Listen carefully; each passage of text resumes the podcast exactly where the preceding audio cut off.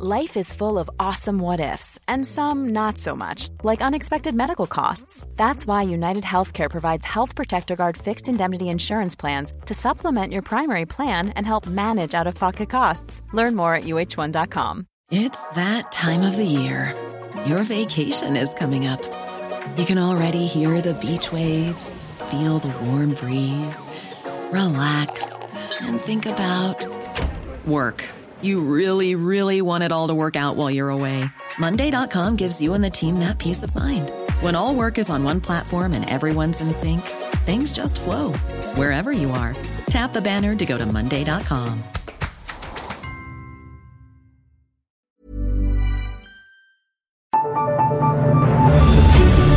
Michael Reade Show podcast. Tune in weekdays from 9 on LMFM. To contact us, email now michael at lmfm.ie. Tuesday morning, the 2nd of May. Good morning. With much debate and discussion from now till 11am, this is Michael Reade on LMFM. It's five years since 67% of people voted in the 2018 referendum to abolish the constitutional impediment to making abortion available in this country to women. The decision of a vast majority to repeal the Eighth Amendment uh, allows legislators to set out the parameters for making services available. The termination of Pregnancy Act was signed into law in December of 2018. Now, a review of how the law is working in practice was commissioned by the government, and as you know, the barrister Marie O'Shea's report was published last week. It recommends changes to how the existing law is operating so that more GPs would sign up to providing the service, and also so that each of uh, the 19 maternity hospitals in the country would provide abortion services. Currently, abortion is only available in 11 of the 19 hospitals. The report doesn't end there. Marie O'Shea also recommends a number of changes should be made to the existing law. This would do away with the existing mandatory three day waiting period intended to be a time of reflection.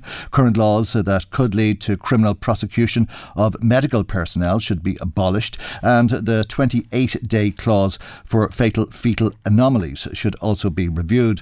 The report has been referred to the Oireachtas Health Committee, which will now consider the legislative changes being recommended before the committee itself makes its own recommendations to the government. Yesterday, the pro life campaign held its March for Life rally, which they say was in response to what they say are extreme recommendations contained in the report.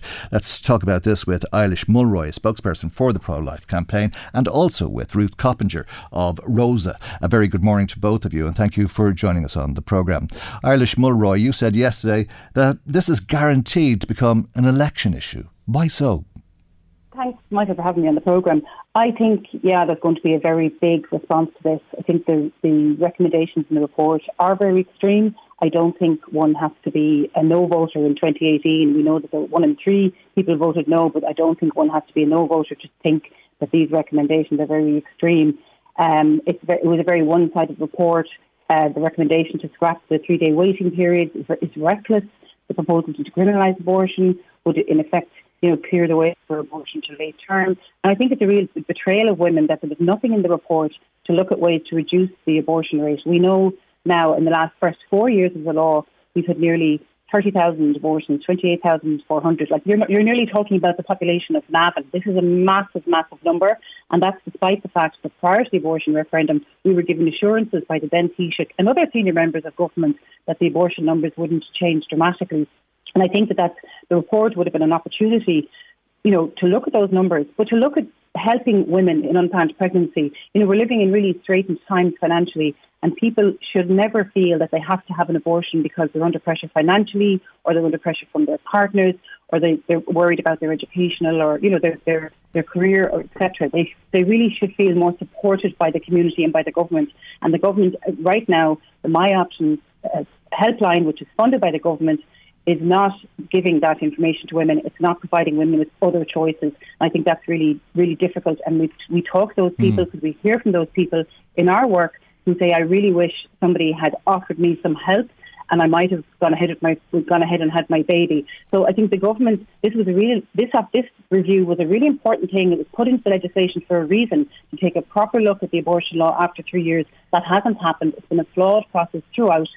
The minister has only listened to one side of the story. You know, pro-abortion campaigning groups in the main okay. has failed and refused to meet. Let's hear the other side of the story, though. In fairness, Ruth Coppinger, do you believe that people made up their minds five years ago when they voted to repeal the eighth, or uh, do you uh, agree with Eilís? This is a separate question, if you like, uh, because it's far more extreme, as she puts it, than what was being proposed in the referendum. Well, firstly, to say that, as, as you said, 67% of people voted in, but they voted in huge numbers. More people voted in that referendum than voted in any before. So the country has spoken, and here we are five years later having a review. And in fact, Eilís doesn't agree with any abortion services, but yet, practically on every media coverage of this issue, somebody from the pro life amendment campaign or who's anti abortion is brought on as if we're still in the referendum and still having to debate it. So, what I would say is this Ireland's abortion law isn't extreme, it's far from it. Um, and in fact, the Citizens' Assembly, which was a collection of 99 people, randomly selected, plus a judge, recommended much, much more. And what we have been given is what the politicians who generally were Fianna Fáil, Fine Gael and more establishment parties were prepared to give. So, for example, Argentina granted abortion up to 14 weeks. Um, Colombia has granted abortion up to 22 weeks. You know, so the idea that Ireland's abortion law is extreme, it, it isn't. Mm. So what I would say is this, and what's what's been found is only one in ten GPs are providing abortion for a whole number of reasons. And by the way, it's just a prescription. It's not actually, they're not carrying out abortions, mm. you know. People are using safe medical abortion pills in their own homes for most abortions. And it's only if you go over a certain period or you can't uh, use these medical abortion pills that you go to a hospital. Do we know and what percentage of pharmacies uh, carry the tablets if 90% of the GPs aren't making the prescriptions? I don't actually know that figure, yeah. um, but it's interesting that um, you know these pills are used obviously all over the world and they're extremely safe. And I think they were a game changer in providing abortion because one of the things that Rosa, which I'm speaking for today, would have highlighted in the in the build up to the referendum was the fact that hundreds of Irish women were using these pills illegally. Mm. And that's the other thing that I've heard, like the likes of David Quinn talking about figures of eight and a half thousand being a shock, and Eilís said it there.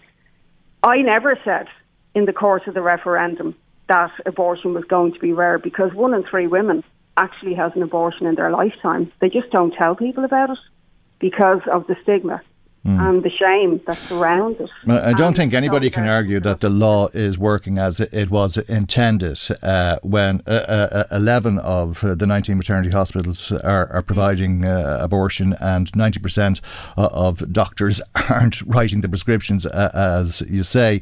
and that should be addressed. the government has said it will address that. And that's what people voted for, I suppose. And therein lies yeah. the problem for the party leaders. and we've heard reluctance on the part of Micheál Martin and Leo Varadkar because they seem to feel that when they asked people to vote, they were voting for the legislation.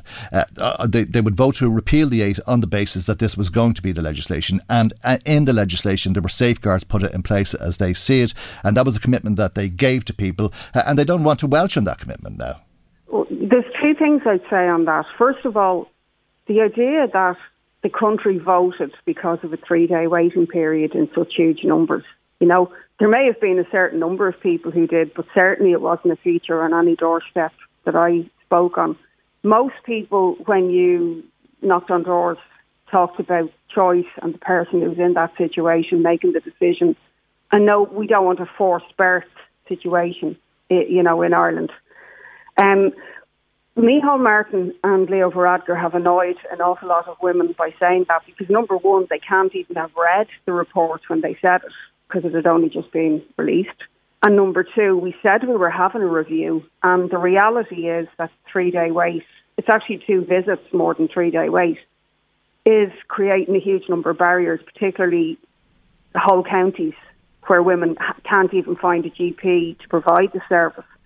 So the, the three day wait was something that was introduced for politicians like Simon Coveney, who were a bit reluctant and they wanted to be seen mm. to have barriers in the way so that they could argue that they support it. Mm. It wasn't for the WHO doesn't agree with it. Yeah, and, uh, and if a woman went to see a, a, GP on Wednesday or Thursday of last mm. week, they'd only be able to go back for the second visit today, which is uh, where it can get complicated uh, and become more than uh, the three days. Uh, Eilís Mulroy. Uh, I'm sure you want to come back on uh, some of the points that Ruth Coppinger yes, has been making. Uh, first thing is, um, Ruth said that this law is not extreme. Even people like Ann Furedi, who Ruth would know, she was recent, until recently the head of Britain's largest abortion provider, provider admitted in a tweet on the day that the referendum uh, passed that Ireland's new abortion law was one of the mo- most wide open to abortion laws anywhere in the world. Like, in surprise at that. That's the first thing. So to say it's not a very uh, extreme law already is just not simply, simply not correct. Ruth said she didn't give any assurances about abortion numbers before the referendum. That's fine, she didn't. But Ruth does understand as a political representative political accountability, and the Taoiseach did when he launched the campaign. The leader of the country gave that assurance.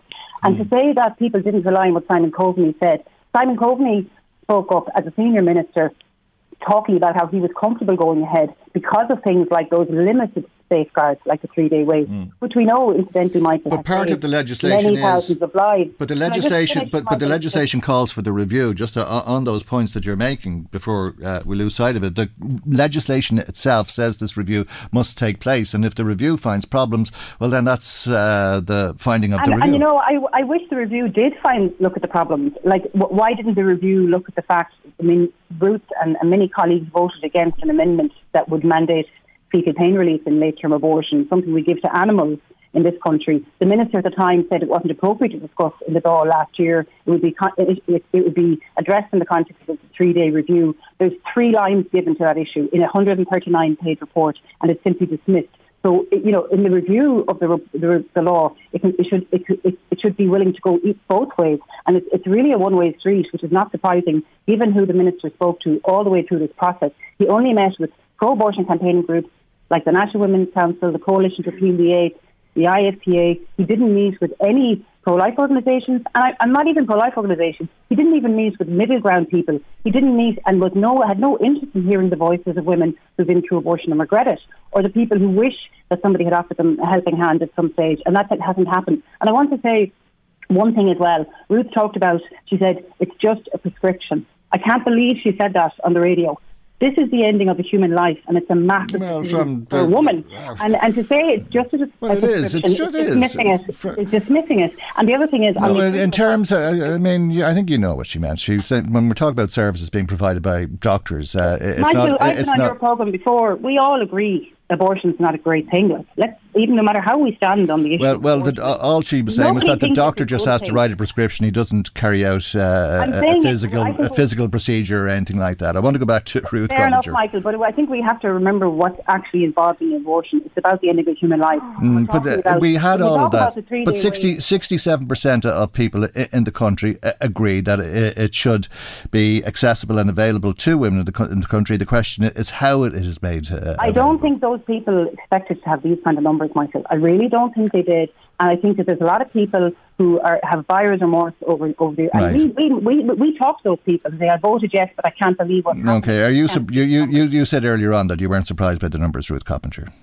No, because the, the, numbers were always understated anyway, because the, the only numbers that we had were women, pregnant people who went to the UK and officially gave Irish addresses. There were also people who went to the UK and didn't give Irish addresses. They may have stayed with a relative there, used a different address. To, because of the stigma. Yeah, and far easier to go to other but European also, countries with cheap flights. Exactly, that, yeah. a lot of people were going to Holland, um, or sorry, the Netherlands, but also let's not forget there were hundreds of people each year uh, contacting women on web, hundreds more contacting women help women because and they were mainly, by the way, because surveys showed showed that two thirds of those were mothers already. So there were women who had considered and knew about all of the issues surrounding pregnancy, life, etc. And one of the issues that the anti-abortion people are bringing up now is other options need to be given. I mean, we've heard this for years. So, you know, Eilís, etc., is going to pay women to be able to carry out, carry through pregnancies. What, what are other options? Mother and baby homes, forced adoption. Like, we actually had all that in this country for a long, long time. And we're hearing about a one way street. We had a one way street for decades in this country where women were forced out in stigma, secrecy, and shame, or they were you know, forced to give up their, their babies, as we know. So now people have a choice, and the figures that we're seeing are no different, and they're probably lower than they were in the 1980s because yeah. there's more widely available contraception. Uh, Eilís, is it that you don't trust women uh, with that choice? Michael, you know, I, I think it's really interesting. I mean, Ruth has actually gone back talking about the past now. There was a report in the Irish Examiner about a woman who was forced into a room this mm. is a hmm. sexual assault treatment okay, unit. Okay, but what, ab- what, what, what about what about the adult women that we're talking about in the main uh, who make who, who make who make a very well? I did ask you a question before you started to make that point. In fairness, uh, which was, do you trust women uh, with having that choice? Look, abortion's in the country. Um, you know, we accept that. Everybody yeah, but do you trust women to have that choice? It's, it's about giving women every choice. And like, like you know, the the idea that we we we feel that we're not allowed anymore at all, that the prevailing wind is just towards abortion. That's not about trusting women. And I mean, if you go back to, but do you, but do you respect women's like, choice to terminate a pregnancy? Well, you know, I I I respect and understand the difficulties that women are in, and I, I well, we hear from women who are in that tough situation. Mm. But hmm. there is no woman, I've never come across a woman who regrets having her baby, even through difficult circumstances. I've come across so many women over the years who regret having their abortion and who wish somebody actually offered her some help rather than just telling her, you go ahead, it's your choice, plow ahead. Mm. They just wish somebody had given them given them another option. But I really think that the pro-abortion campaigning or politicians and organisations don't care about the, the, stories that give a bad press to, to, abortion. Like, for example, the Sexual Assault Treatment Unit reports that said a woman, a girl under 18, was locked in a room and forced to get to take an abortion tablet. That was reported in the Irish Examiner last October. And I'm not I'm not hearing Ruth or any of her colleagues on the radio mm, talking about that or drawing attention to that. So it is a well, well, well, maybe Ruth Coppinger would want to respond to that. It's not something I'm aware of, I have to say. I know, and, and these anecdotes are, are brought up all the time the examiner, by, so. by these people, and you know, to talk about somebody in a sexual assault situation, you know, um, the, the, the, reality is we're here to talk about the abortion services. Now, I understand that Eilís doesn't agree with any of those services, but what what we have found is that women, particularly outside of Dublin, um, can't get access in the way that everybody had hoped. And I want to mention as well that we could have still Savita type scenarios arising again because of the chilling effect of criminalisation on doctors. There were no abortions, practically none carried out on health grounds. That's quite worrying because we all know that the whole country was moved by, you know, situations that happened, mm. such as what happened tragically to Savita. And also, the, the other uh, problem has been that uh, you know people going over the time period, as was said, because. But the other thing is the three day wait hasn't been happening because of the pandemic. Yeah, th- this is the laughable point. The sky has not fallen in because of the pandemic and because of the restrictions on GP services. They actually implemented telemedicine services, which is something that I fully support because it's been found there's no difference in outcome this has been found by the WHO, the World Health Organization, from having telemedical consultation mm. using abortion pills and going to a GP. So we're actually just creating unnecessary pressure on GP services. And most well. pe- most women proceed anyway, don't they? After the three days. Yeah, well, now I've heard um, anti-abortion people citing the figure that thousands of women didn't go ahead uh, because they didn't come back for the second visit, and the reason for that is that they were referred on to hospitals in many cases, or they may have had a miscarriage. You know, a huge number of pregnancies end in miscarriage naturally anyway. Um, but yet these figures are just disingenuously used by the um, anti-choice side. Mm. So, um, yeah, I think it's it, there's a whole raft of other things that are mentioned yeah. in the report as well. By the way, you know, such as the 12 weeks. What what what we're actually finding is that people with really difficult medical diagnoses are still having to travel. Nobody in the country wanted that to continue, and it's continuing because doctors can't differentiate or they fear differentiating because of the strictness of the law between severe and fatal fetal abnormality, mm. meaning that those people have to continue travelling abroad. Uh, and got the sense from you that there was a sense of deja vu at the beginning of uh, the programme, a sense of deja vu that perhaps we're all feeling uh, this morning because uh, all of this we thought was settled five years ago. It'll now go to the Oireachtas Health Committee, uh, and uh, there's no uh, limit to the time set on them taking to consider all of this before making recommendations to government. Sh- should it be a bit tighter than all of that, you think, Ruth Coppinger? I, think there's actually a case for a special committee rather than the health committee, which, you know, by the way, mm. and I'm not saying men can't be pro choice, they can be, but yeah, there's yeah. very few women on that committee just, just as a matter of, mm. you know, being representative. But this is going to go um, on for the rest of this year, most likely, isn't it? This discussion. Uh, yeah, but I would say one thing it, like we are out of a referendum. It's not a case that we have to have somebody on from the pro life amendment campaign every single time that this gets discussed. Mm. You know, the people did speak, yeah, and uh, now this should be just considering the problems in the law, the people that are being left behind by the laws, and that's what it should focus on. Okay. Okay, I am surprised, a little bit surprised to hear you say that. Uh, uh, Eilís Mulroy, you are very welcome. I know that you represent a, a, number of people, and how all of that pans out uh, is a different day's work. Uh, but would you like to see this uh, dealt with uh, in a quicker time frame than it seems is ahead of us? Because we're going to be debating this back and forth again for months on end. Well, I think, you know, I agree. There's always kind of fatigue over this issue. But at the same time, Michael, I think this is a really important issue. You're talking about women's lives, really irreversible decisions, and the ending of unborn human beings' lives. So I think we can never talk about that enough. enough. And I think in any democracy, we should always be happy to and to, to revisit these type of topics, you know, that, that are involved in life life-ending procedures. Um, it, it, it's hard to see how it will pan out. I mean, certainly what the Taoiseach has said is interesting. Uh, he acknowledges himself, I suppose, how extreme some of those recommendations are uh, and sees difficulties getting it through the office. I think there will be a very big pushback against um, some of these recommendations going through the office. Mm. I hmm. just, and I, I, think it is important, just I know, yeah. because, that, because Ruth raised it about the three day wait, mm. the, those figures are actually from parliamentary questions and they, and I accept, and everyone accepts that there will be a certain number of miscarriages. Mm. And, and well, the, the, the result, still, a, yeah. still a lot of lives saved, and I think that, or a lot of lives okay. saved, and a lot of women change their minds. And I think that in any situation. I mean, you know, we, we encourage people to take time in those kind of life changing situations. Okay, well, I, I think you made an important point uh, as well, which is we, we really don't know how it's going to pan out uh, because mm. uh, Marie O'Shea has made her recommendations. They go to the health committee, they'll make their recommendations. That'll go to the government. The government then will probably introduce some form of legislation, but then that has to be voted on by members of uh, the Oireachtas, uh, who, by uh, for the most part, will have a, a free vote. so it could run for some time to come, and I'm sure we'll be hearing a lot more arguments over the intervening time. But we have to leave it there. And thank you both for your time and for joining us on the programme today.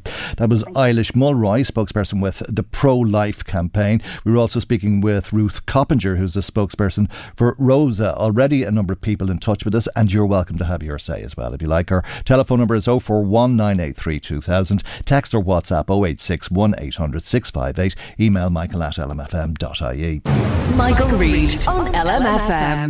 Now, some of uh, the comments coming to us uh, today. Geraldine says abortion is a human right and government needs to butt out of it, leave women alone to make up their minds, uh, their own minds on this issue. We have minds of our own, Geraldine says, and we are quite capable of using our own conscience on this. Uh, Geraldine also says uh, that the government has a hard neck trying to influence women on this issue. Thank you very much indeed, Geraldine. Uh, I think, in fairness, the government has to provide what are appropriate laws. Uh, that is the question. What is uh, appropriate.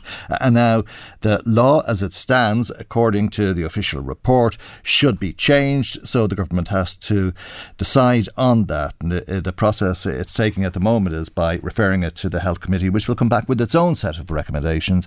Uh, and then the government will have to decide and then ask the TDs in the Dáil to vote uh, on uh, the laws that they propose. Uh, another text, or it was a phone call actually, from somebody who said Eilís Mulroy just said that this was about giving women every choice.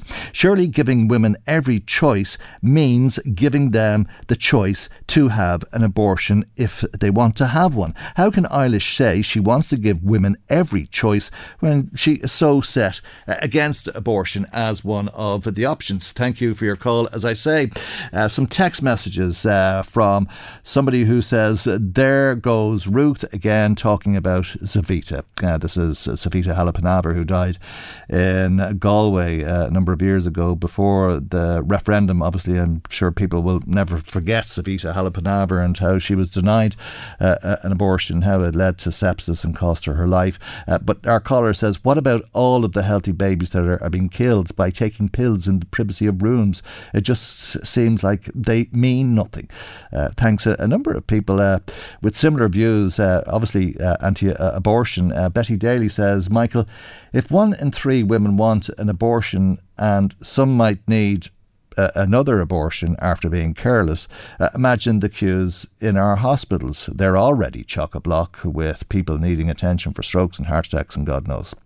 Thanks uh, for that, Betty. Mary says people I know voted for abortion because they were swayed by the fatal fetal abnormality argument. They couldn't believe healthy babies were going to be killed. And Michael, they are human beings when it comes down to it, says our caller. Thank you uh, indeed. Uh, that's Mary who sends us that text this morning. As I say, thanks very much if you've been in touch. It's always an emotive issue.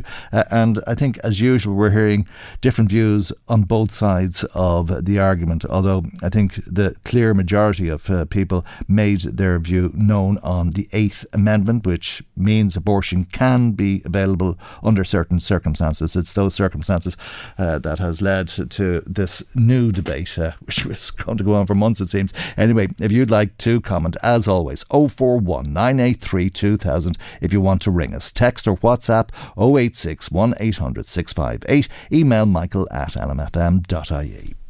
Michael, Reade on LMFM. Yeah, let's speak to a local man, Gerard Weldon in Collon. It's a, a, while since I last spoke to you, Gerard. Hope you're keeping well, and uh, thanks uh, for taking our call this morning. Thanks for your email, by the way.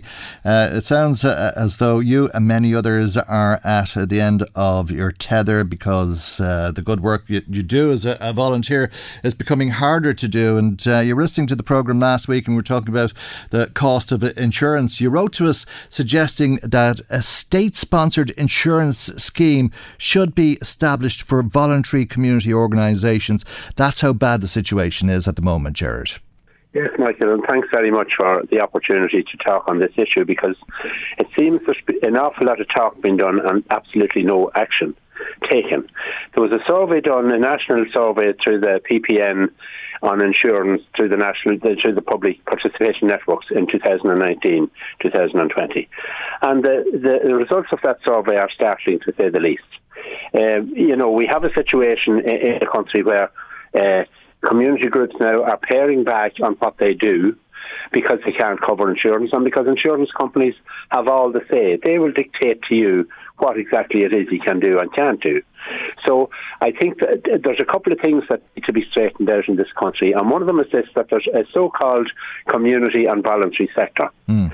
Now, that community and voluntary sector uh, will have uh, be included in that will be anything from uh, organisations that have uh, uh, millions of uh, euro in, in budgets, CEOs, paid staff, and all that the trappings of the of the corporate sector. And then you have down at the other end, you have the people who do all the work free, gratis, and for nothing, the volunteers. Mm. And they are groups that like, uh, made up of groups like Tidy Towns groups, Village Enhancement groups, uh, Pride of Place groups, uh, all those kind of groups, community alert groups, active retirement groups, people who are all uh, volunteer run and led and managed and, and, and that kind of thing. No one and gets paid. saves saves the state two billion euro. You said in your well, email. That's the figure, yes, Michael. That's the figure that's bandied about two million. Right. I believe it's a conservative estimate, really. Okay, uh, right. when you when you think about it. But like uh, you look at t- take a couple of examples. We just take the Louth Looking Good uh, initiative, Meath's Pride of Place initiative, and you will be familiar with those two counties in particular. They're in your catchment area, LMFM's catchment area, mm-hmm. and uh, the work that's done there every year by volunteers is just phenomenal. Mm. You couldn't, you couldn't. Uh, local authorities would never come even close to matching it. It just just would, would be impossible for them. And these are people who start their, their volunteering at seven o'clock in the evening, sometimes finishing at twelve o'clock at night, and mm. and doing everything free, gratis, and for nothing. Yeah. You know, uh, and it's, it's high time, Michael, that a lot of these organisations, and particularly government departments, uh, statutory authorities and agencies acting on behalf of the government realised that they are there to serve the needs of the citizens, not the other way around, because that's the way it has gone. Yeah, great that you mentioned them uh, as well, because they are the unsung heroes of our, our, our communities. Uh, but it's not just insurance uh, that you say is making it difficult to be a volunteer. You sent us a, a long list of obstacles, if you like, bureaucracy uh, and barriers to working as a volunteer. Michael, if we could battle bureaucracy and officialdom, we, we, we, we use up all the battles in the world. I'm telling you, it's unbelievable. And if it was a potion for good health, we, would be all flying. But uh, just the cost of compliance associated with all the regulations. And, for instance, uh, GDPR, the bane of everybody's life. Uh, the vetting, regulation and duplication of reporting, all this kind of stuff. Mm. And for instance, if I want to be a volunteer with a, a local youth club, I have to be Garda vetted, and rightly so. If I want to become a volunteer with an active retirement group, I have to be Garda vetted, and rightly so. And uh, uh, because both groups that I just mentioned would be considered to be vulnerable in terms of adults working with them. So, but why do we have to be Garda vetted multiple times? And right. that's the fact. Okay. So, like, I mean to say, if somebody does a safe pass, they're going in on a building site, and they do a safe pass and they renew it every three years or something like that. So, uh, all this is having a detrimental effect, and it is important to note. And uh, the chairman of the municipal district in Laytown and Betty last year at the uh, Pride of Place Awards in Slane, Councillor Harding, did mention that uh, uh, volunteering was on the wane, and he's dead right. Uh, and, and it's noticed all over. There's a certain age profile of people who are not volunteering anymore, purely and simply because they don't have the time. Mm. They're paying big mortgages. Two people in the house have to work. They have child minding. They have everything. And so they, they are really, really prevented from making a contribution, the contribution they would like to make. So it's down now to those of us in our senior years, people in their 60s and 70s and into their 80s, and there's still people in their 90s volunteering in their communities. Right. They do absolutely wonderful work, Michael. Mm. Are you not saying younger people volunteering at all? Uh, there are, there are now in our community. We're lucky. Uh, we have a lot of younger people coming on board, but it's very difficult for them. It's very, very difficult for them. Like I mean to say, you look at the type of work. We say the, the, the, initiatives, the environmental initiatives by the boat councils that I mentioned. Mm. There's people down in ditches every day of the week, Michael, volunteers pulling somebody else's rubbish out of the ditches. The councils would never get close to doing that. Never. They'd never do it in a hundred years because their outdoor staffs are all being depleted. They, they, their uh, council staff that they have is covering a massive area. So, um, you know, it's impossible for them. And in fairness to the county councils, and I'd sometimes be very critical of them, uh, uh, they, they um, they, they do their best with the budgets they have. They have nothing, and that's because a lot of the larger organisations uh, uh, from when they go to do engage in any of these programs or administer from, uh, them on behalf of the government. They have to have an administrative budget out of that. They have to have a staff cost out of that. They have all this kind of thing. And yet, here we are, the volunteers that are contributing two billion every year to the Irish society are left uh, twiddling their thumbs and holding church gate mm. collections to pay their insurance. It's an awful mindset, isn't it? Uh, the yeah. people who uh, fly tip or illegally dump or whatever words you want to put on it. It's just beyond my comprehension as to how yeah, somebody yeah. can decide to do that and then walk away from it and leave it for somebody else to clean up. If you take, Michael, there was a, a publication there, there was a national volunteering strategy for, from for 2021 to 2025 published. Very glossy, very glossy uh, uh, document you want you want to see it now. You can get it very easily if you ring up the Department of uh, uh, uh Rural and Community Development. They'll send you on one of these, and uh, Um, uh, it's all in it, and the challenges that uh, uh, volunteers face. It's all there on volunteering organisations, and it's important to point out because of this myriad of officialdom and bureaucracy that we are at at the pen of our collar with. There are organisations, national organisations, springing up all around the place, and they will offer the training courses and they'll offer the courses on governance, governance and Garda vetting and mm. uh, child protection and vulnerable people protection and all this kind of thing at a cost to the state. When government departments should be doing this themselves, what are they doing, Michael? Like, what are they doing? Yeah, well, I'm not going to answer for them, but your your your your biggest concern is the cost of insurance, obviously, uh, yes. which is making it impossible to do certain things. Uh, it is. Could the state intervene in the way that you're suggesting? Is is that actually an option? It has to be an option, Michael. We can't be, we can't be talking about this for another ten or fifteen years. This issue of insurance for voluntary mm. organisations has gone on now almost fifteen years. Mm. You know, and and like for instance, uh, uh, summer camps for children uh, of an age group, we say seven or to, to 12 or something like that. They're a godsend for parents and grandparents, a lot of them who are the babysitters for the summer holidays and that kind of thing.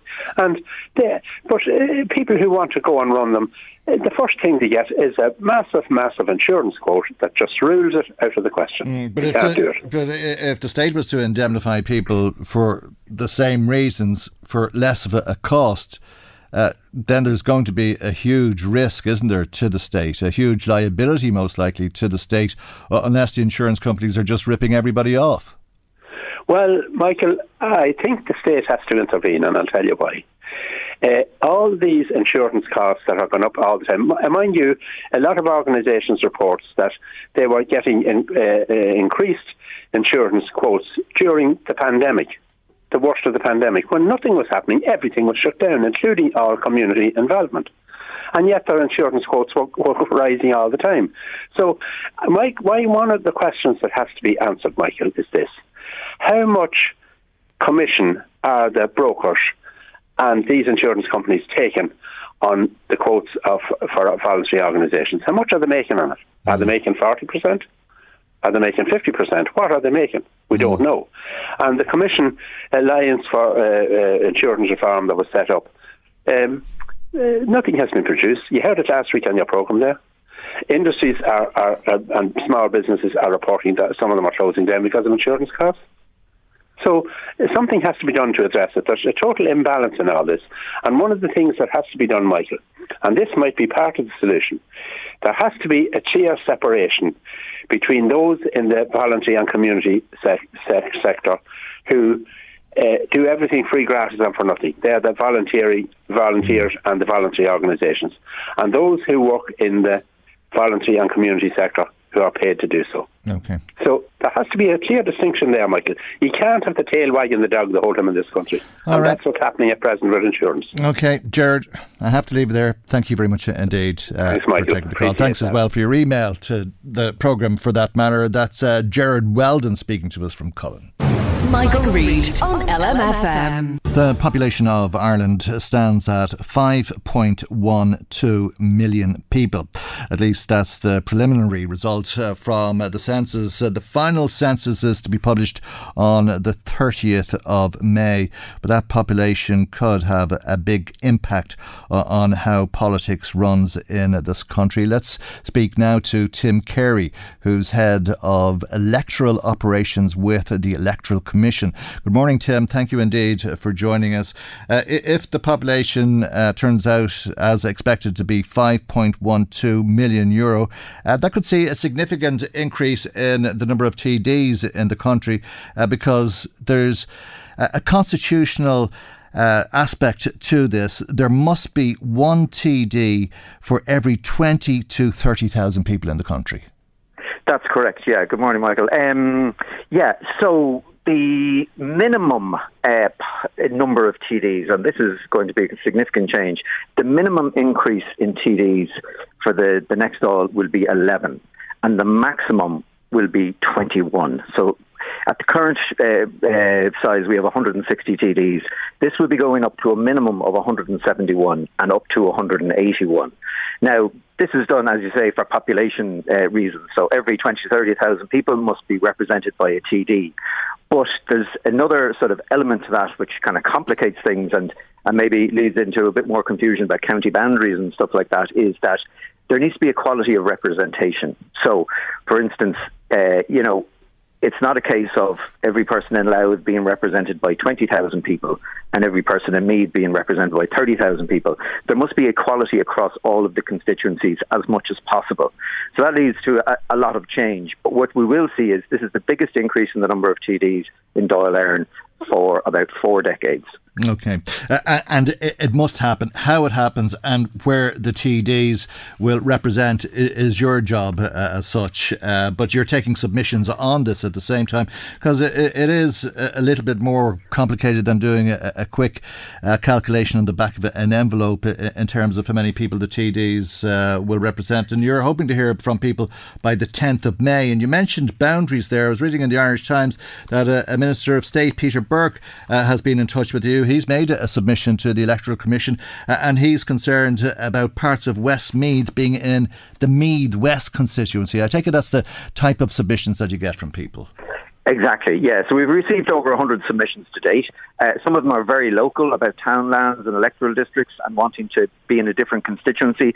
And some are uh, looking at the sort of the national picture, you know, how we do this and maybe we should be looking at uh, doing it a different way or changing that 20 to 30,000. So we're looking for people's views on the whole process uh, that we're undertaking. And it is a complicated process and it is difficult for people to, I think, get their heads around it. Um, I mean, one of the other issues is that, that that's emerging is people saying, can we not have six seat constituencies? Actually, we can't because the legislation says we need three, four, or five seat constituencies. So there's a number of constraints. And this process is undertaken in Ireland every five years. So there's a census every five years. This process is undertaken.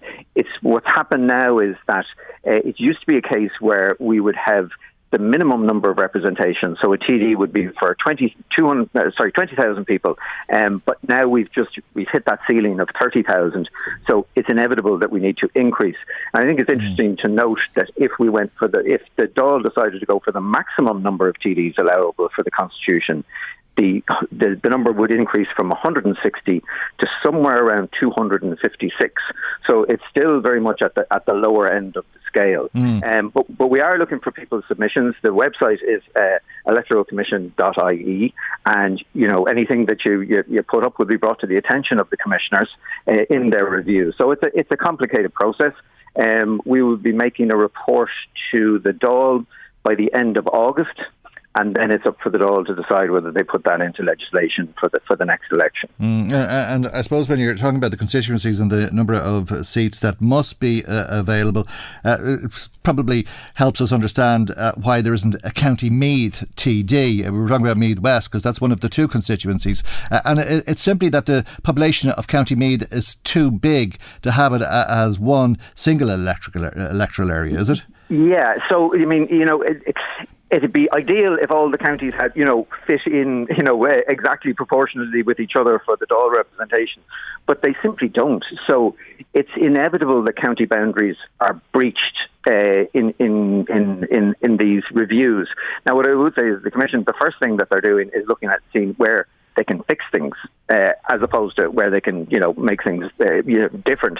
Mm. So they're looking, you know, the first protocol is can they restore county boundaries and where can they do that? And achieve that equality of representation uh, across the country. So it is a sort of a, it's a mathematical and kind of cartographic challenge um, that that they're undertaking, but just trying to to get the best results for as many people um, and at the same time, you know, listen to all the, the concerns that people have about their own constituencies and how they, that can be brought on board uh, throughout the process. Okay, uh, as you say, uh, we're going to have a, an increase in the number of TDs. There's no way of uh, avoiding that because mm. of the population increase in the country. Uh, but people will say, do we really need as many TDs? Uh, I see it in the submissions uh, that you've received uh, as well, that here uh, the Irish Constitution dictates there should be one TD for every 20 to 30,000 people. In France, it's one TD, if you like, to 100,000 people, one to 92,000 in the UK, one to 140,000 people in Norway. But that's not something you have any influence over, is it? Uh, that would require a, a referendum if we were to amend the Constitution uh, to bring the numbers up like that. That's correct. Yeah, it would require a referendum, um, but we would obviously like to hear from people about their views. And the commission, part of the commission's role is to, you know, suggest policy to the government or propose policy to the government and legislation to the government, etc. So, you know, and the commission will be here, you know, previous constituency reviews were, were carried out by um, kind of ad hoc commissions that were set up and then disestablished as soon as they produced their report. The Electoral Commission is a permanent body now in Ireland that was set up in February, um, so it will be doing the next constituency review. So, you know, it has an interest in mm. hearing people's views on the whole process. And I think, you know, you talk about, you know, this increase in population, etc.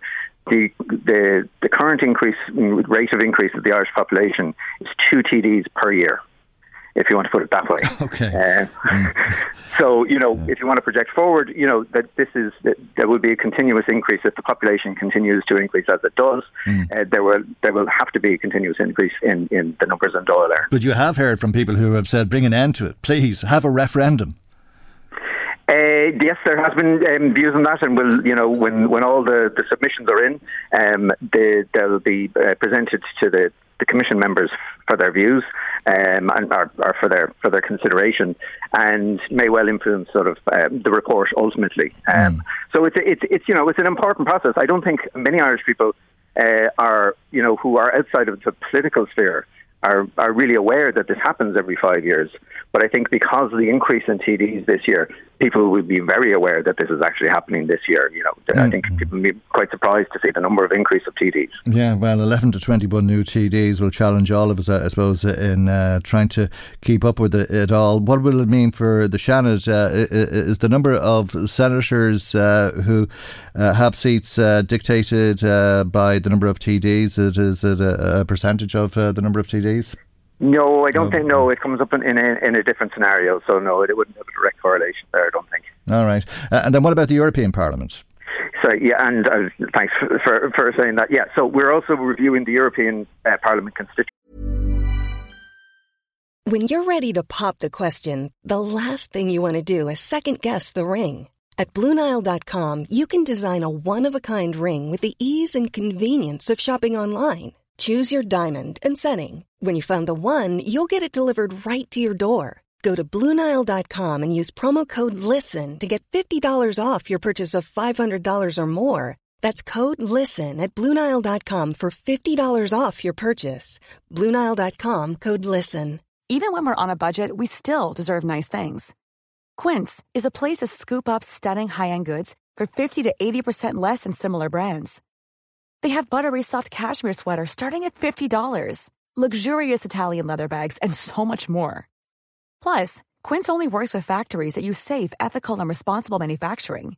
Get the high-end goods you'll love without the high price tag with Quince. Go to quince.com/style for free shipping and 365-day returns. So that there is equality of representation again across the country. Now, the difference with the European Parliament uh, constituencies is is that um, county boundaries aren't breached to you know to to get that equality of representation. Mm. Um, now we are actually getting going to be getting. We believe it's not been confirmed yet, but we believe Ireland will be getting one or possibly two extra uh, members of the European Parliament. So we will be looking for views pe- from people about the, the, European Parliament constituencies. Mm. And again, that's on the website electoralcommission.ie. Now, what about the constituencies? Uh, the three constituencies, they're very big, aren't they? Uh, is that something that could come under review? They are very big. Um, I suppose when you're dealing at a European level, I think that that's sort of, um, you know, uh, common across uh, across Europe. But again, if people want to make their views known on that, that's absolutely, you know, that's part of the learning process for the Electoral Commission and, and the, the gathering of information. Okay, uh, just one text which I won't read out in full, uh, but it says just what we need, Michael. More self-interested, overpaid TDs. As I say, I won't read it as, as, it was written exactly, Tim. But I think that's the point of you being with us today. If that's the way people feel, they should contact you and share their views with you. Yeah, I mean, and, and you know, I suppose the, the, the other side of that is that, that, Ireland's population has a very close relationship with its TDs as well. So that's something to keep in mind. I mean, most people know one of their local TDs or has very clear access to them, and that's been part of the, the Irish political system really since the foundation of the state. So you know, there are kind of there are many aspects to this to this issue. Mm, a little over a week uh, for people to contact you. The tenth uh, is uh, the closing date for submissions. If people do want to make a submission to you, uh, we'll have the full census at the end of uh, the month, and uh, then you'll be making your recommendations to government in August. If um, just for example there was an election before you make your recommendations in August, I take it the same boundaries and so on would apply. Uh, the, the, yeah, uh, so um, there's obviously kind of legal and constitutional issues involved in that. Should that should that arise, but um, the the existing Dáil I think would apply until the new report is is is approved by the Oireachtas and enacted in legislation. Okay, very good. Tim, thank you indeed for joining us this morning. That's Tim Carey, who's head of electoral operations with the Electoral Commission. Michael, Reade on LMFM. Now, uh, prisons are unable to rehabilitate prisoners and to prepare them for re entry back into the world. That's uh, the view of Bishop Martin Hayes, who's the Bishop of Kilmore and uh, the liaison bishop with prison chaplains. Uh, bishop Hayes is on the line. A very good morning to you, and thank you indeed uh, for joining us. You were making your comments after a visit to Mountjoy Prison uh, and an experience uh, I think most people listening this morning won't have had. maybe you tell us a, a little bit about what you did experience at Mountjoy. Uh, good morning, Michael. Uh, good to be with you. Um, yes, I was there um, on the 4th of April. Um, part of my remit is to go and visit all the prisons uh, and support the prison chaplains. Um, first of all, I got a great welcome there from the chaplains and from um, the, the, the, prison staff and the, the management, and and then I also ha- had the freedom then and to, to move around through the different parts of the prison and to meet some of the prisoners as well. Okay. And um, so, what did, what, what did, you make of it? Um, were you intimidated at all, or?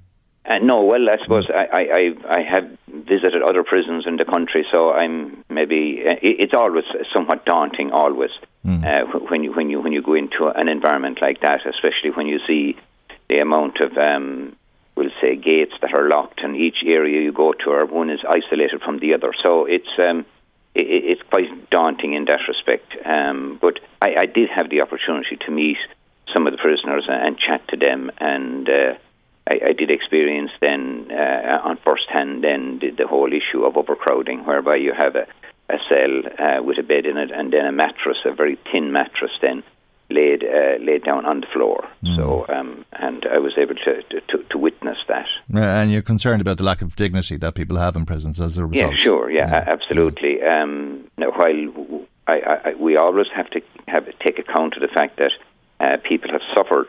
Uh, there are victims of crime and those bereaved by crime at the hands of, of, of those who are convicted. Uh, at the same time, I, I think rather than just throwing away the key and forgetting about them, uh, the men who are there and the women, um, we, we, need to be um, alert to the fact that we what we want to do is is hopefully that in their time there that they will mend their ways to put it in in ordinary language and then come out into society you know ready to contribute and um, yeah. Do you believe that it is what happens? Um, because uh, you're obviously concerned uh, about whether people are rehabilitated uh, when they leave. Well, I think the view of anyone who is involved, uh, be it um, the, the, prison system itself, and speaking to them that there, there's huge limitations upon the amount of rehabilitation that can be done due to overcrowding. Mm, you hear and, people uh, talking about prisons as a, a, training ground for a life of crime, particularly if uh, somebody is being sent to prison first time uh, for a relatively small crime, that they meet up with people and they uh, learn about crime and criminality and friendships uh, and so on, possibly drug use and uh, drug uh, addiction. Yeah, yeah, and, and that's that's a danger, you know, uh, because one of the significant factors that I'm learning is that quite an amount of uh, of people are sent to prison for short term, and uh, and, and and then they, they, may fall victim to what you're indicating there, Michael, that they may learn about crime rather than be rehabilitated. So I suppose the important thing would be if there was alternatives found to shorter sentences. That there was, um, uh, you know, a rehabilitation system in community whereby people, you know, would would would have a better chance of being rehabilitated. But the, the big problem is uh, at the minute, and and speaking to prisoners, and you know that they find it hard, you know, to put down um, to put in time, uh, because th- there's nothing to do. Mm. Now, at the same thing, uh, same by the same token, I have to remember as well that there are a number of prisoners who won't engage with um, any rehabilitation or any education. So that that that, that is a factor as well. Mm. Uh, and uh, you uh, you've been speaking to prisoners uh, who've found it difficult uh, to avail of education classes uh, and so on because of the overcrowding. What about people who say, "Oh, it's too easy, it's luxurious to go in there and they've all of their meals." Handed up to them. Um, they've uh, a warm, cosy bed. Uh, you sometimes hear people wanting to get into prison rather than sleeping on the streets. Uh, uh and uh, that it's um, all of these televisions and all of this stuff um, that they should be uh, forced to do hard labour and all of that. Have you any thoughts on that viewpoint? Yeah, that, that that view is there, and, and, and that and that view I, I would agree with it to an extent. You know, with, with some prisoners who are in uh, situations whereby they're you know they're, they're threatened with homelessness. And I, I, did hear of an incident whereby someone literally had to be persuaded to leave a prison because of the fact that where they were going was was unsafe, and uh, that they, they, didn't have a home to go to.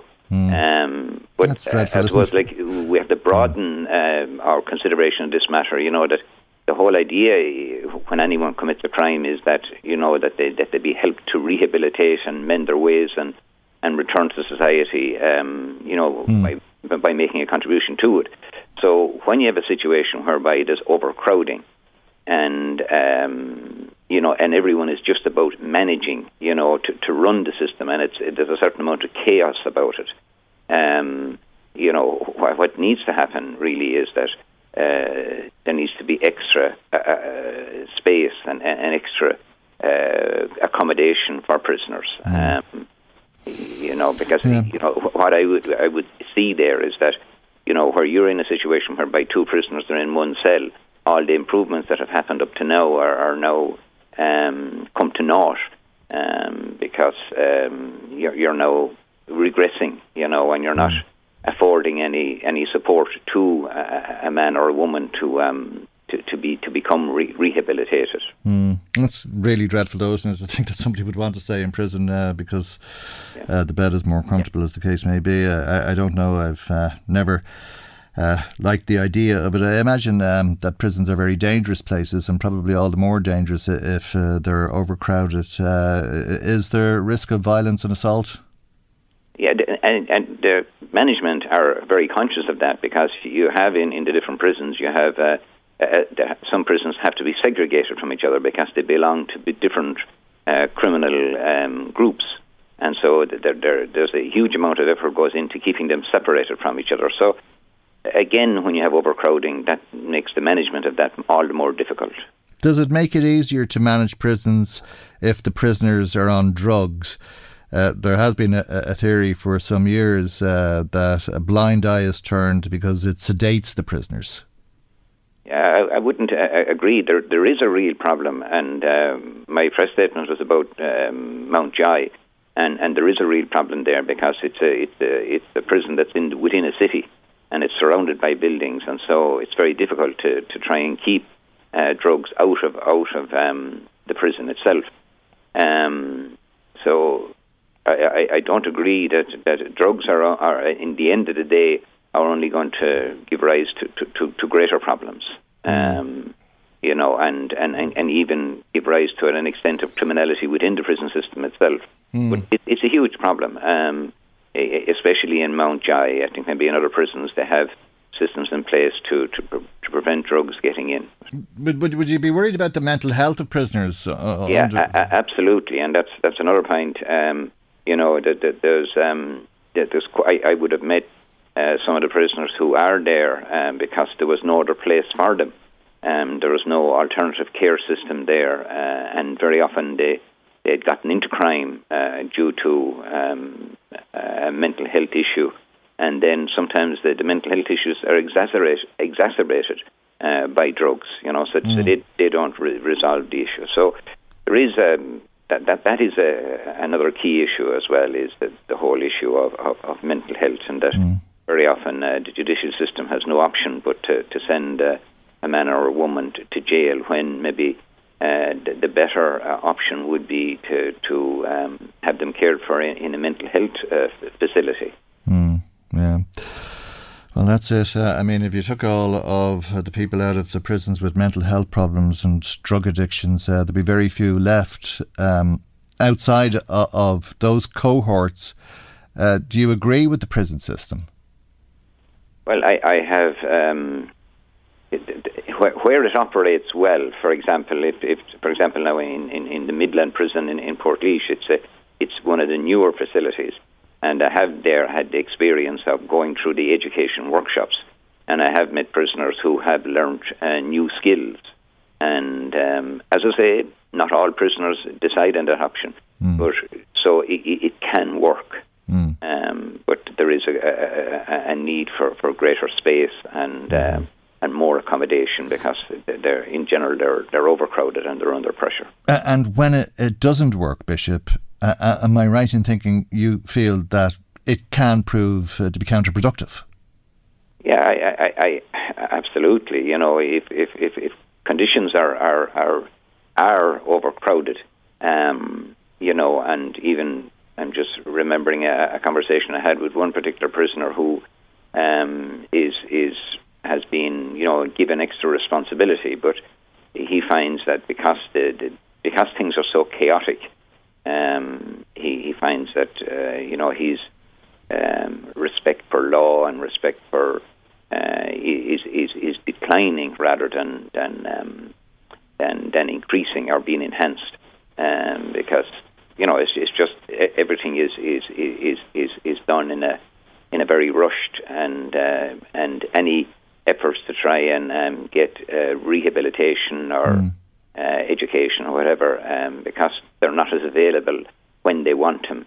Um, every, everyone is just about coping um, at the minute, uh, right. including management, staff, chaplains, and uh, and the prisoners themselves. Yeah. Mm. I think uh, it's often been remarked uh, as to whether there's much difference to the life of a prison officer than that of a, a prisoner.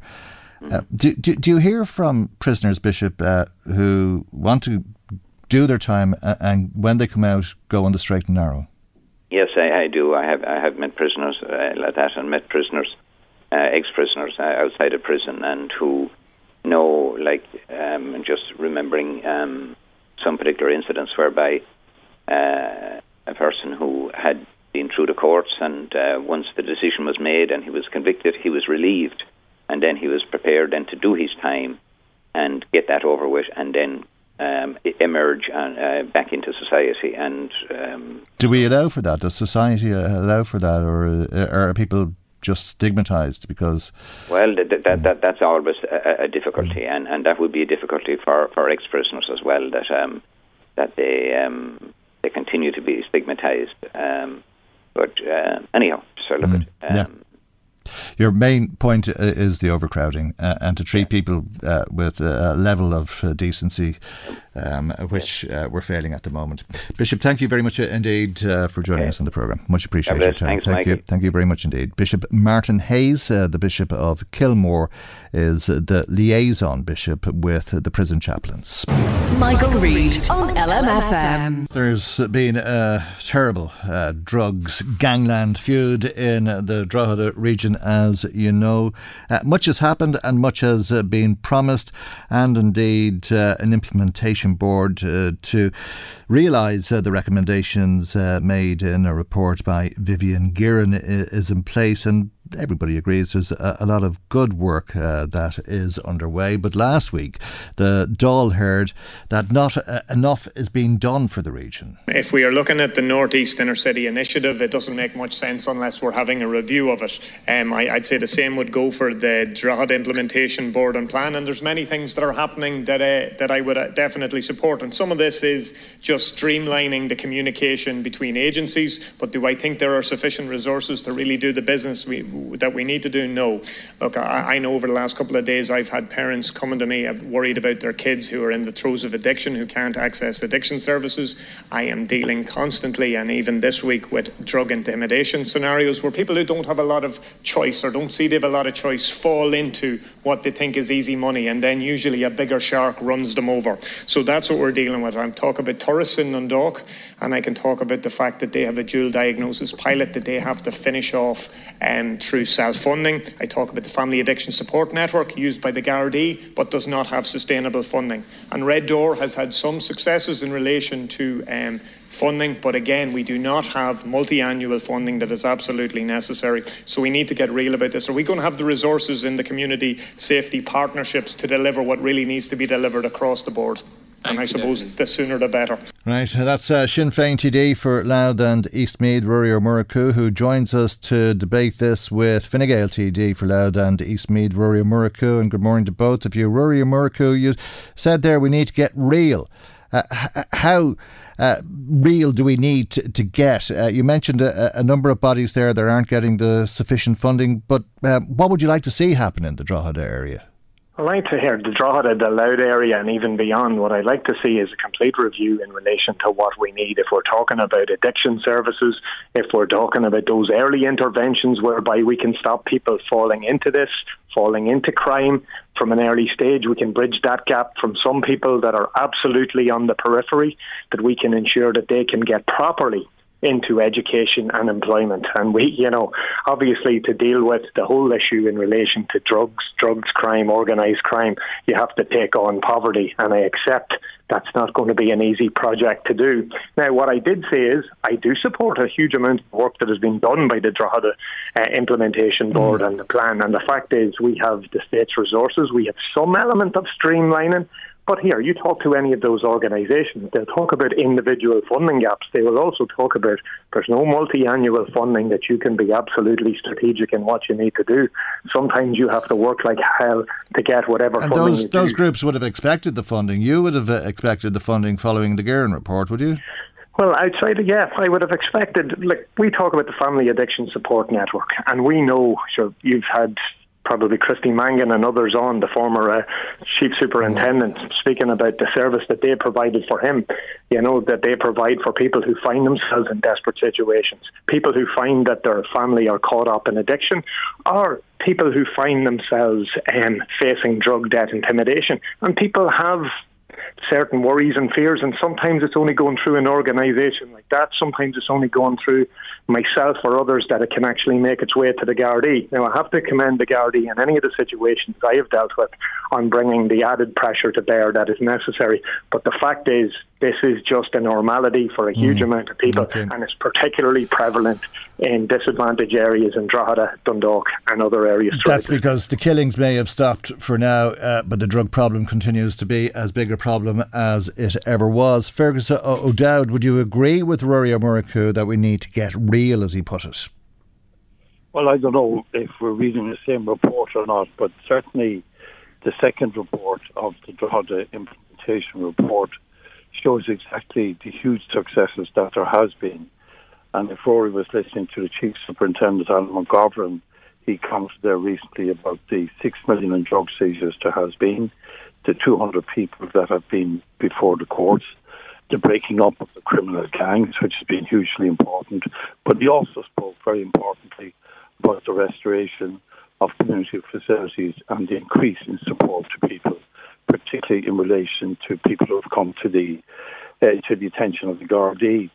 And maybe he missed the announcement this week of the 80,000 euros which Minister Humphreys has given to for the Moneymore Community Hub, which will be a huge advantage when the hub is actually built. And um, it'll mean there'll be a huge investment in the community in Moneymore. It'll be, we believe, over 6 million euros and everything has to progress at a pace. So the 80,000 is to get the planning permission in place to build the hub. The site is the site which the local authority will be supplying, and all of the community groups, and I don't know if Rory should be and is aware of this, I'm sure, are involved in the planning of this and in the support for it. Mm. Uh, But that's only only part of the plan of what's happening. Also, he spoke about, and I spoke. I know you didn't take my speech in the Dáil, which was, I think, on the same day, which was very constructive and positive uh, about what is happening in Drogheda, about the huge huge changes there have been. For instance, the number of in Drogheda has increased by over 44 uh, since 2018. So there's huge change in our town. But you're absolutely right. A lot more needs to be done and will be done. Mm. The LMETB announced a new training centre uh, on the south side of town for apprentices. It'll create 20 jobs as such, but there'll be over 400 electrical apprentices trained there per annum. There's also a huge investment going into Broad Institute for Further Education down down the Moneymore, uh, which which should be hugely a huge advantage to third level uh, courses in Drogheda and also to young people in the area and community groups. There is, of course, a lot more needs to be done, but a lot is Okay, well, you, can't argue with that, Rory Murchú. Obviously, a, a, lot has been done. That was a very long list we heard from Fergus O'Dowd.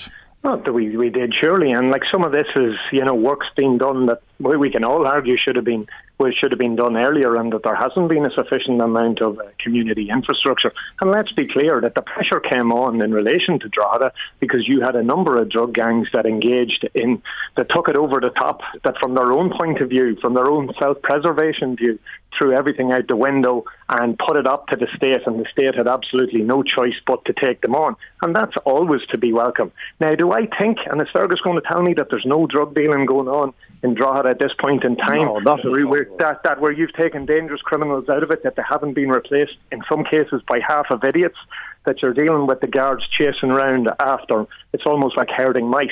That's the situation we're in, and I do I do recognise that there is work done, but I t- do I think it's anywhere next to near what needs to be done, and I am being serious. Like we are talking about disadvantaged areas that have been failed for many many years, where you have people, you have families that don't feel that they have any connection whatsoever with this state, and it's all we. I really welcome the work that's been done as regards mm. and the funding for the LMETB.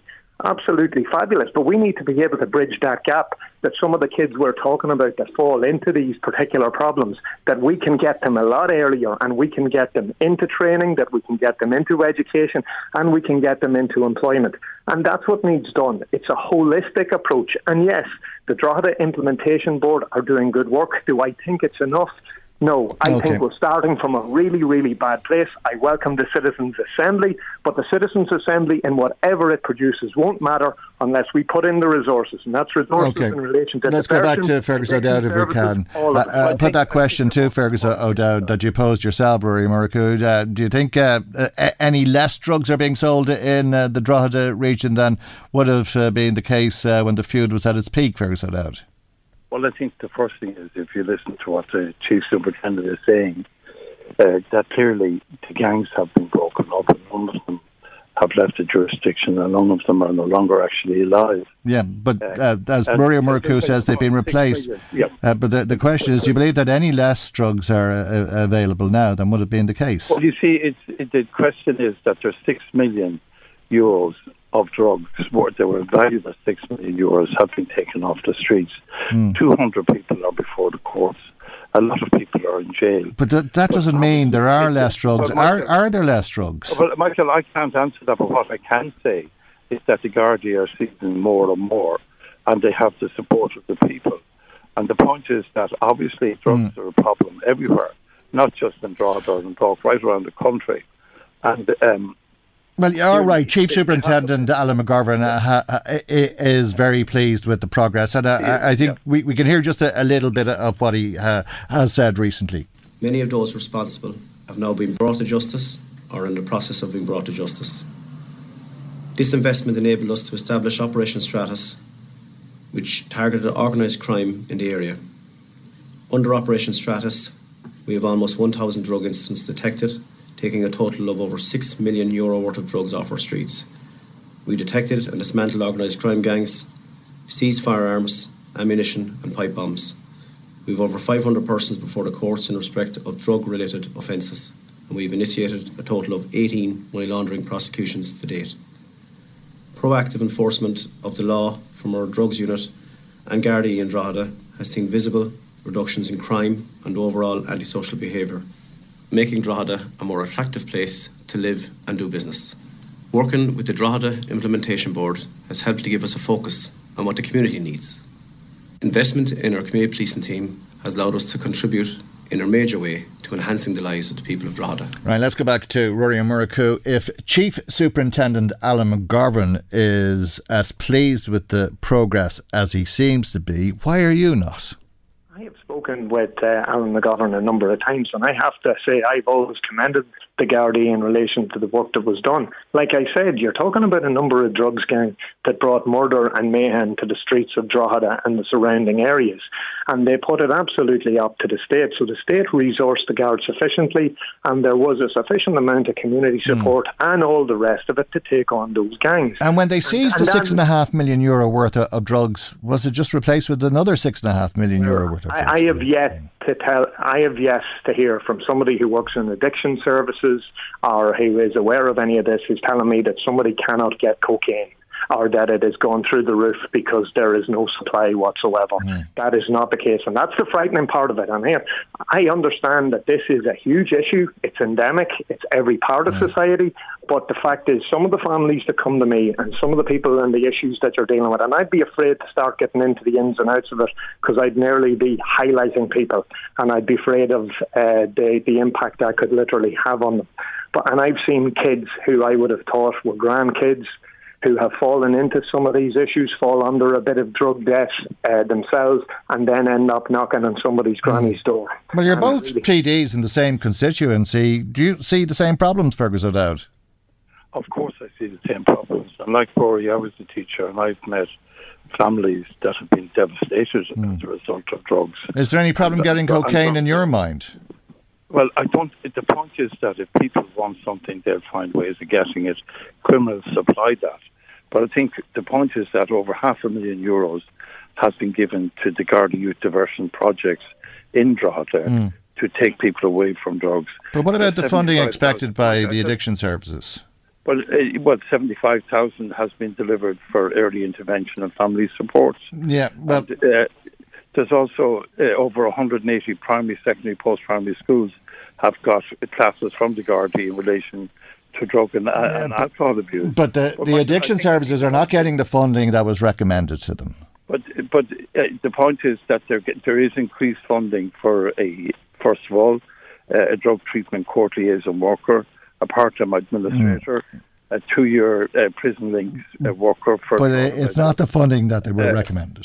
Uh, what, what, what I'm saying is, you see, at the centre of the Drogheda implementation report is the community and the statutory bodies, and they have the plan and they're working on it. And I think it's working very well. But if you ask me, there'll always be people who will supply cocaine. There'll always be people who will want to take it. We, we, we can prevent that happening by increased guard activity. And particularly, I think the huge success mm. what Superintendent McGovern was talking about, the actual okay. number of community Gardaí. There's over 18 community Gardaí in Drogheda who know and are well known by all of the people in our town and are respected and liked and they're doing a fantastic job. But yes, eternal vigilance is the price of by, by okay. being always available, by being always resourced. It's the way, and I think this is happening in our town, regardless of what Rory is saying. Okay. I think he's wrong. All right, Maria Ó Murchú, final words. Community safety for I asked about this community safety partnerships that are to replace the joint policing committees. I welcome what has been done, as I say, when like you do get a greater element of focus and resources as happened in Drogheda. I need to happen that happening in Dundalk and throughout this state.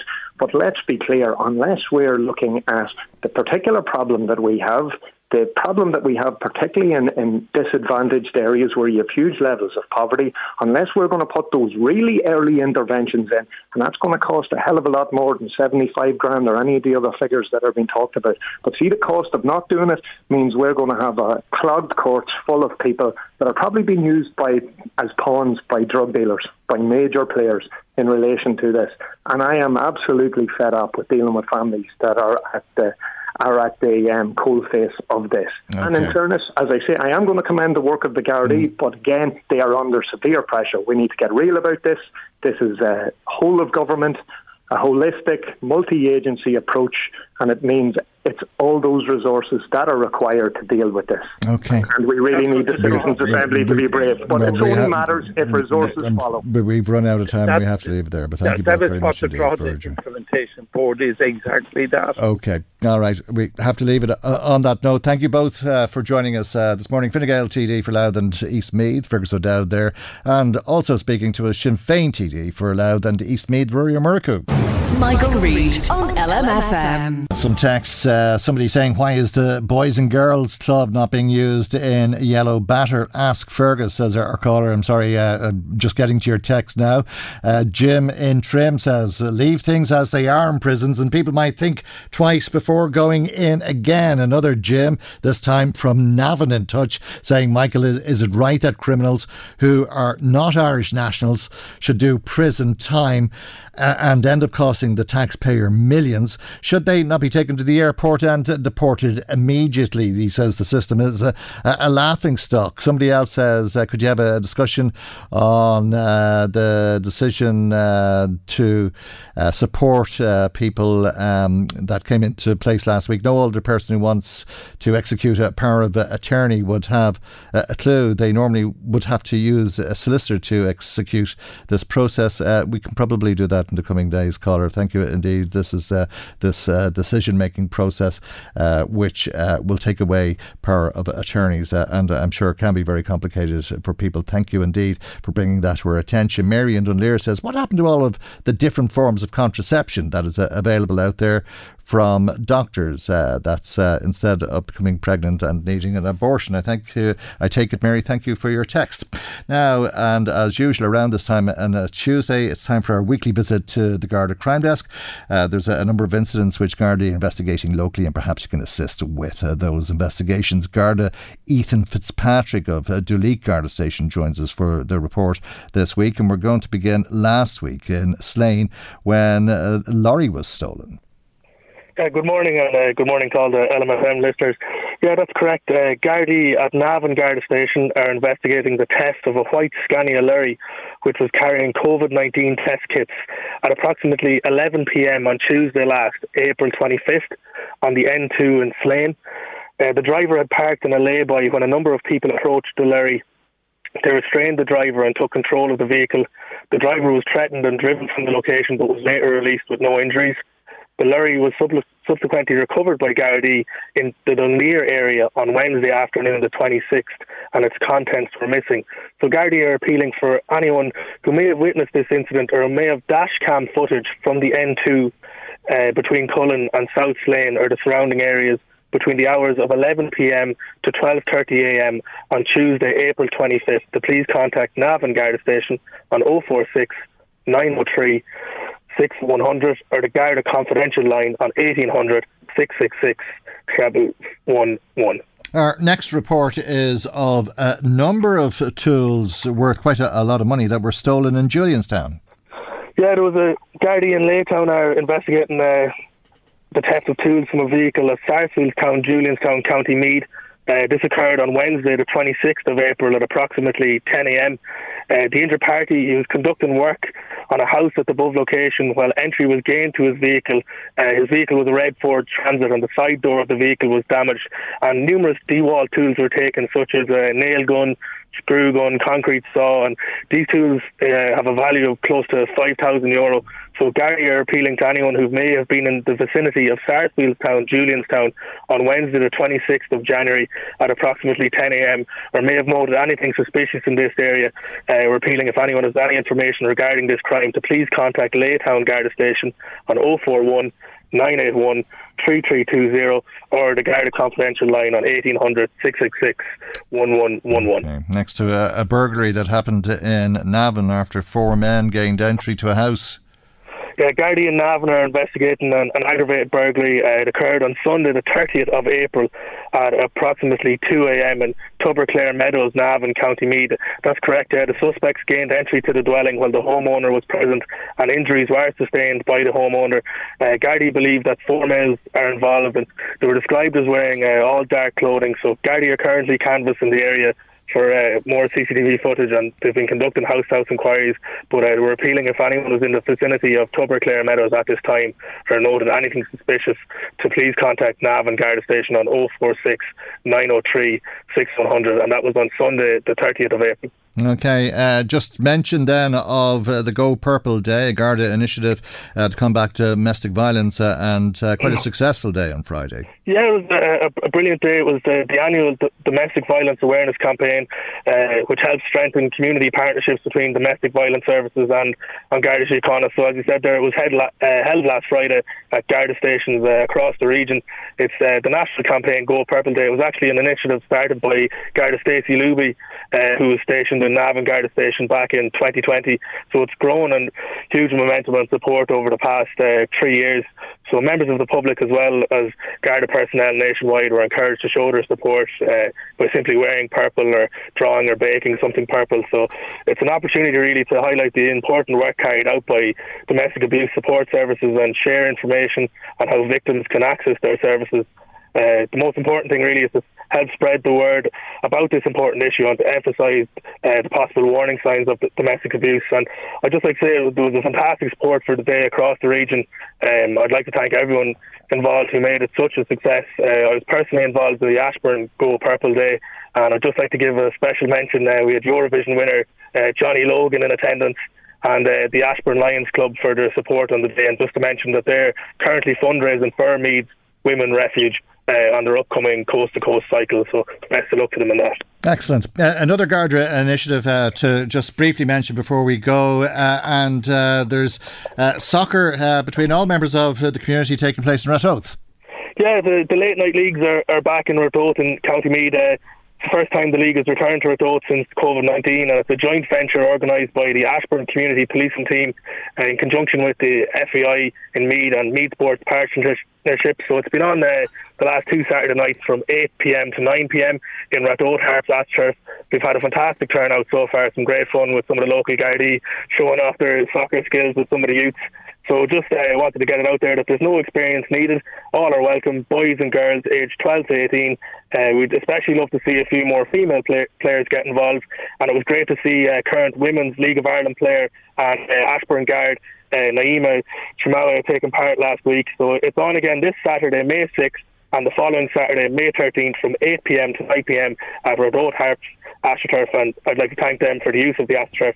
If anyone wants any additional information, they can contact Ashbourne Garda Station on 01 801 0600 or the Meath FAI Development Officer uh, Richard Smith on 083 878 4187. Very good. Thank you indeed, Garda Ethan Fitzpatrick of uh, Duleek Garda Station. We'll return to the Garda Crime Desk in around the same time on next Tuesday's programme. That's our programme for today. Maggie McGuire research. Chris Murray was in the control tower. I'm Michael. God willing, we'll see you for our next programme tomorrow morning at 9am right here on LMFM. Good morning. Bye bye. The Michael Reade Show podcast. Tune in weekdays from 9 on LMFM. To contact us, email now michael at lmfm.ie.